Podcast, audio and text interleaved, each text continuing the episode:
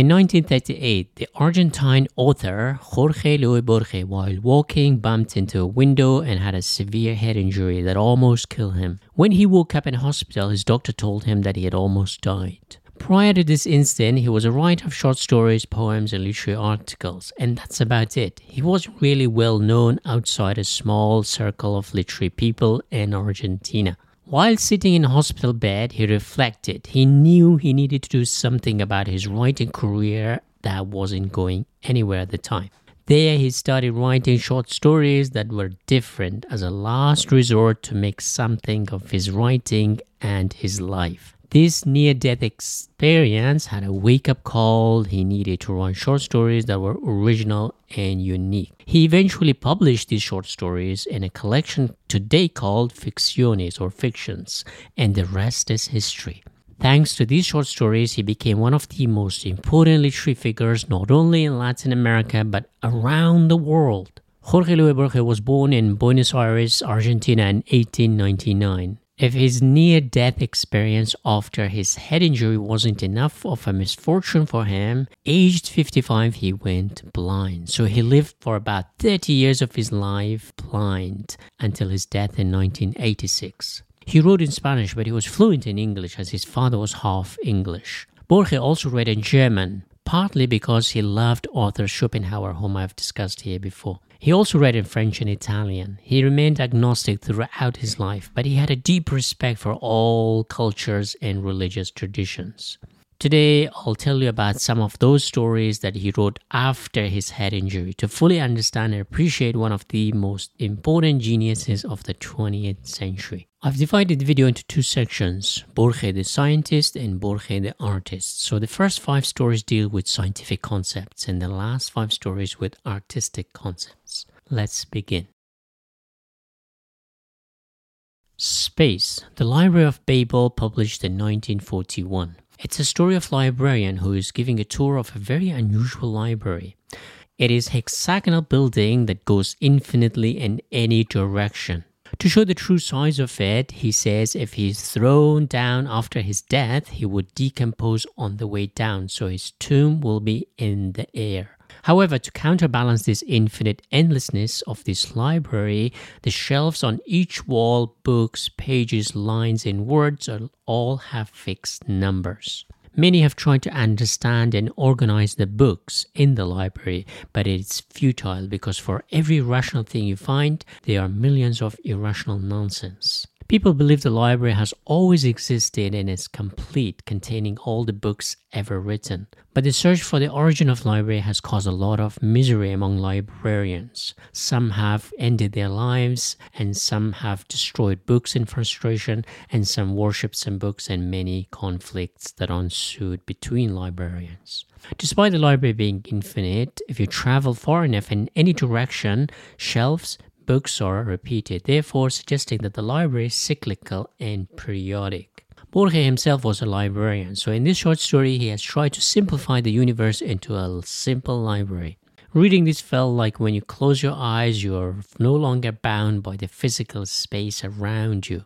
It feels like you're floating in the air. Our body decomposes as the earth spins around the sun. In a few billion years, it will eventually be destroyed either by falling into the dying sun or escaping the sun's gravity and hurtling in space forever. So, the Library of Babel is Borges' metaphor for the universe or space. But our next story deals with time. The Garden of Forking Paths, published in 1941.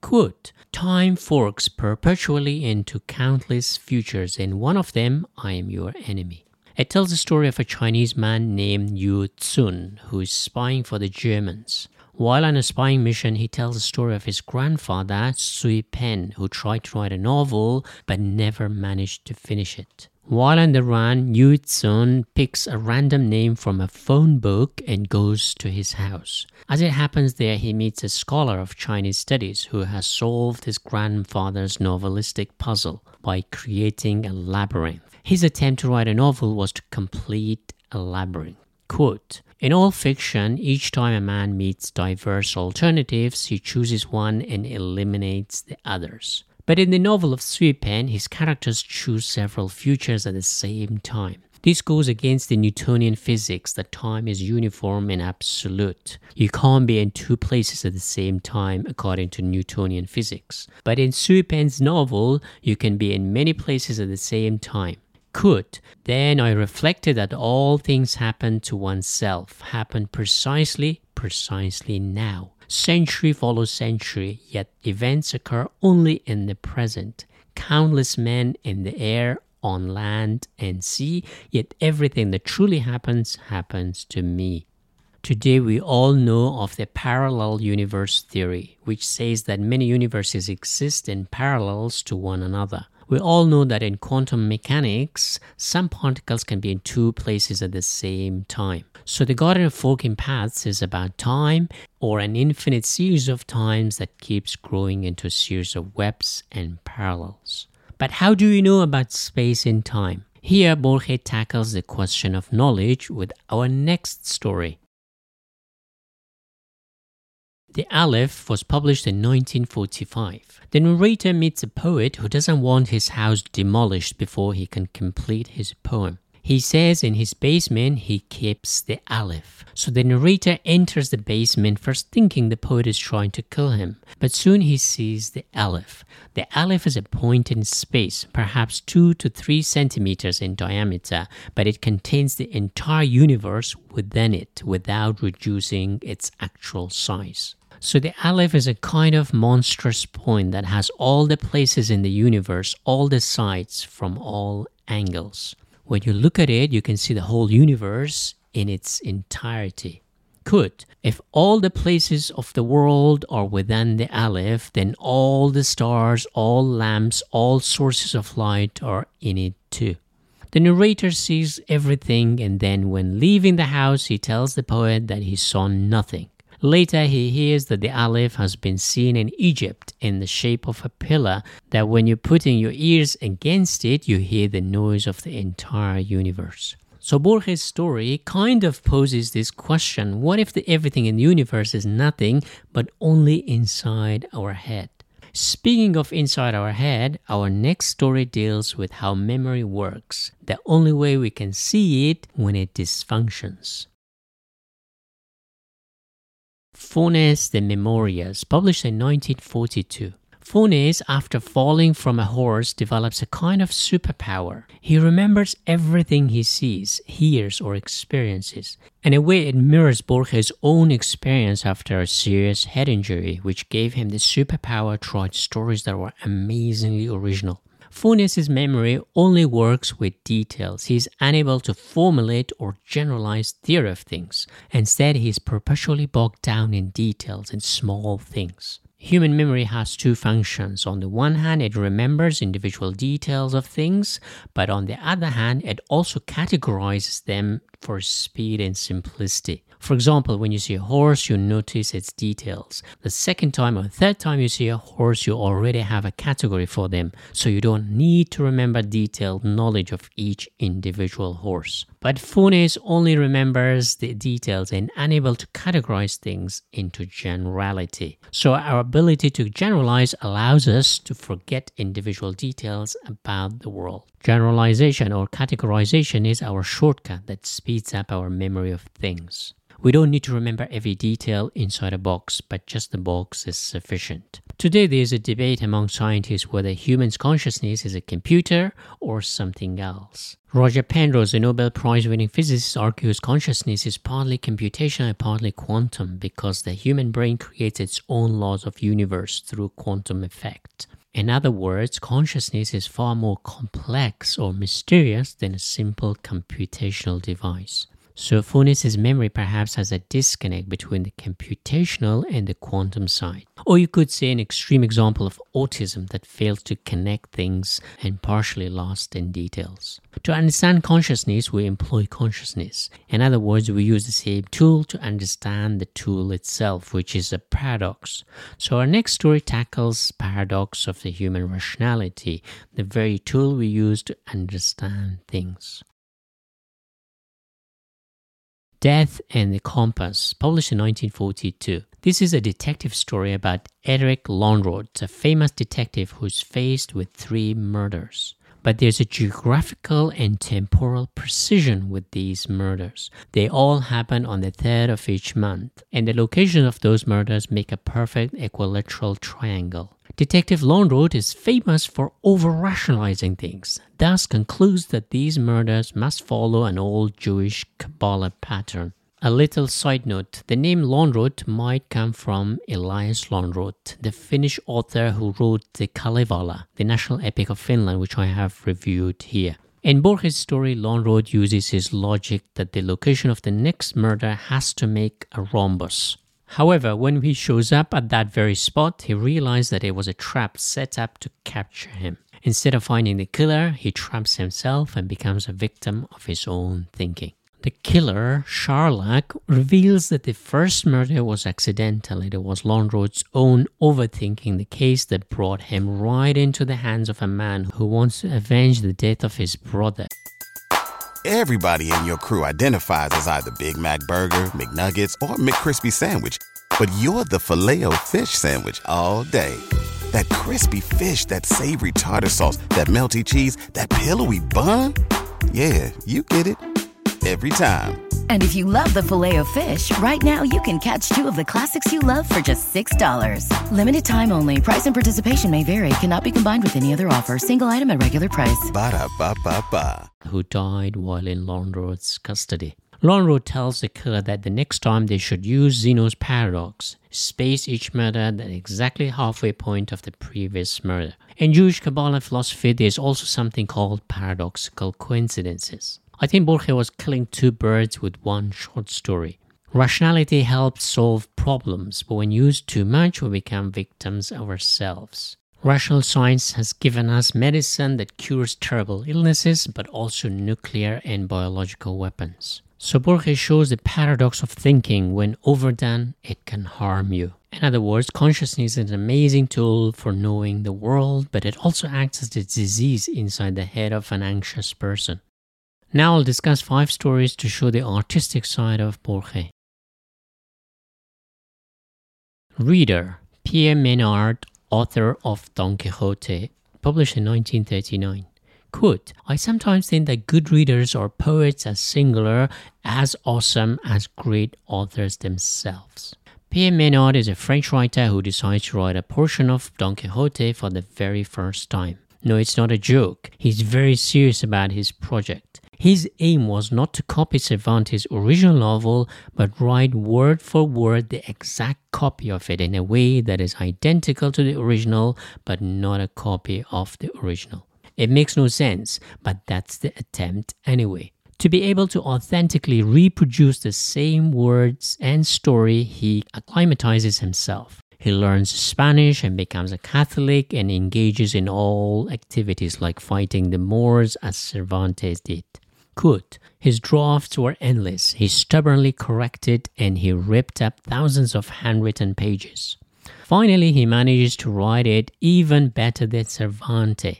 Quote, the Cervantes text and Menard text are verbally identical, but the second is almost infinitely richer. Menard's version is also more subtle, like two translations of the same text. What was the point of it? So basically, by rewriting the novel, Menard shifts the spotlight on the reader, not the author. It's the reader that completes the work of art. Author alone is not enough. Without readers, novels have no meaning. How readers react if they think it was written by a Frenchman, not Cervantes. Two identical texts appear different simply with the knowledge of who, where, and when the text was produced. So the context is as important as the text itself. The reader gives the text its artistic value. The reader is a creative artist here. For Borges, reading is a creative art. In many ways, reading a novel is redreaming the author's story. So, in our next story, Borges tackles the topic of dream versus reality. The Circular Ruins, published in 1941. This story is about a man who goes to ruins to create a man by dreaming him. Quote, He wanted to dream a man. He wanted to dream him completely in painstaking detail and imposed him upon reality. He spends days on it and finally manages to dream the person bit by bit, organ by organ, and feature by feature. He finally succeeds in dreaming a son. Once his job is done, he begins to worry. What if his son finds out that he is nothing but a dream of someone else? The only way he can find out that he is a dream is if he walks into a fire, because fire only burns what's real. Dreams cannot be burned. Quote, he remembered that of all creatures on the earth, fire was the only one who knew that his son was a phantasm.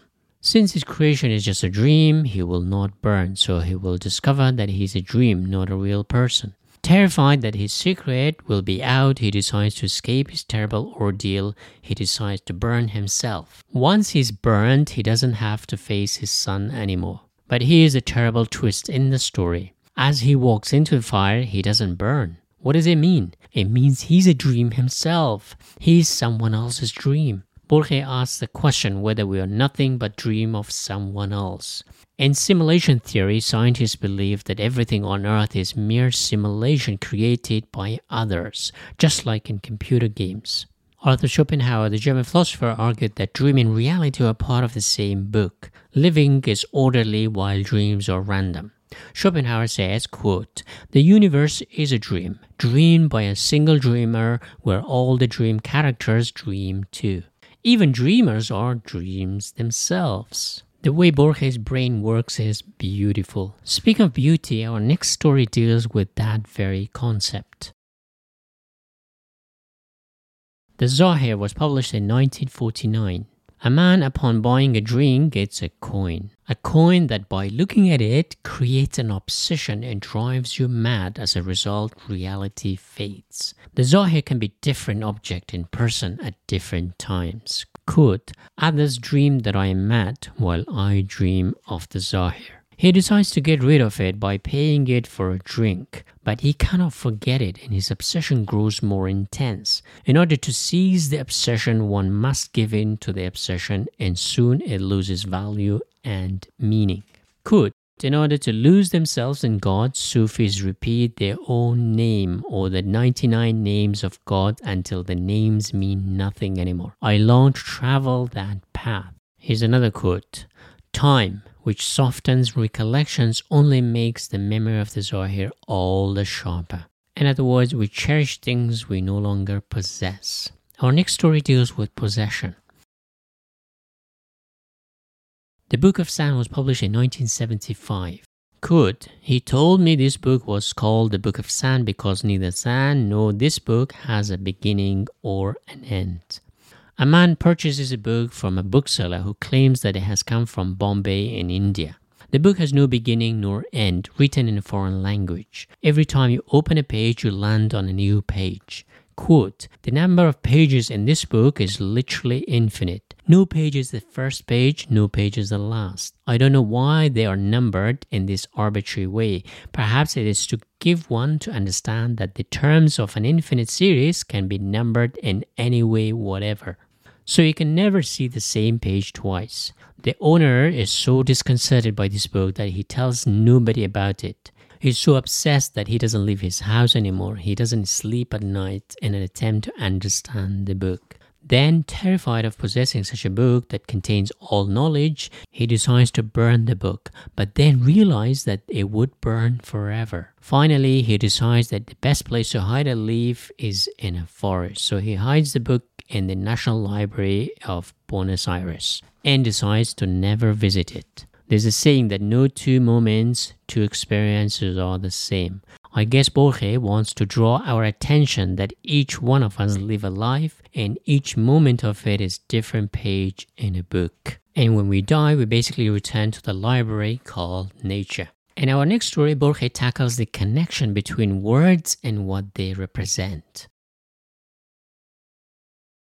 Parable of the Palace, published in 1956, a poet is given a tour of a palace by a Chinese emperor. The palace is infinitely vast and beautiful. Once the poet understands its vastness, he composes a poem of one line or one word. We don't know what the poem is. In that short poem, he captures the entire palace. Every little detail, small and large, its past and present. In that one word or line, it has everything the palace has. And then suddenly, puff, the palace disappears. Why? Two identical things cannot exist at the same time.